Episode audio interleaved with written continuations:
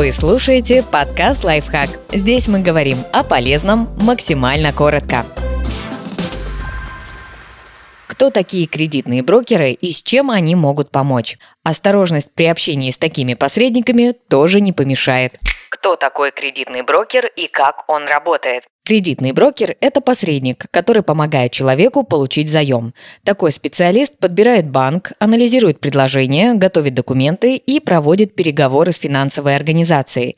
Кредитные брокеры бывают разными. Одни занимаются только автокредитами или ипотеками, другие помогают открыть кредитные линии для малого бизнеса. Третьи ищут деньги под крупные сделки между корпорациями. Мы сосредоточимся на посредниках между банками и физическими лицами.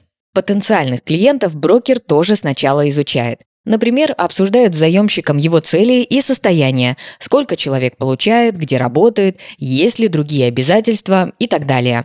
Если все хорошо, то посредник с клиентом оговаривают условия оплаты. Последнее обычно зависит от сложности и размера займа и колеблется в пределах от 2 до 20%. Затем посредник находит лучшие варианты, запрашивает у клиента все нужные документы и составляет заявку для банка. В случае ее одобрения брокер проверяет кредитный договор и условия, объясняет их нанимателю и доводит сделку до конца.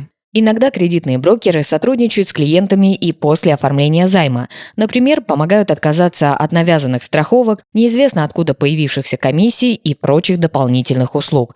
А если не получается, то составляют досудебную претензию когда пригодится помощь кредитного брокера. Если человек плохо разбирается в секторе, то легко может ошибиться. Например, обратиться в популярный банк, рекламу которого постоянно крутят по телевизору, и в итоге переплатить десятки тысяч рублей из-за высоких процентов. Или же подать заявку в учреждение с самой выгодной ставкой и получить отказ после нескольких недель переговоров. Хороший кредитный брокер поможет избежать подобных проблем. Такой специалист способен сэкономить клиенту и время, и деньги. Примеру, отследить сомнительные условия, когда за просрочку заберут квартиру в залоге, или вовсе отсоветовать идти в банк. Возможно, в конкретной ситуации будет выгоднее накопить самостоятельно или выбрать лизинг.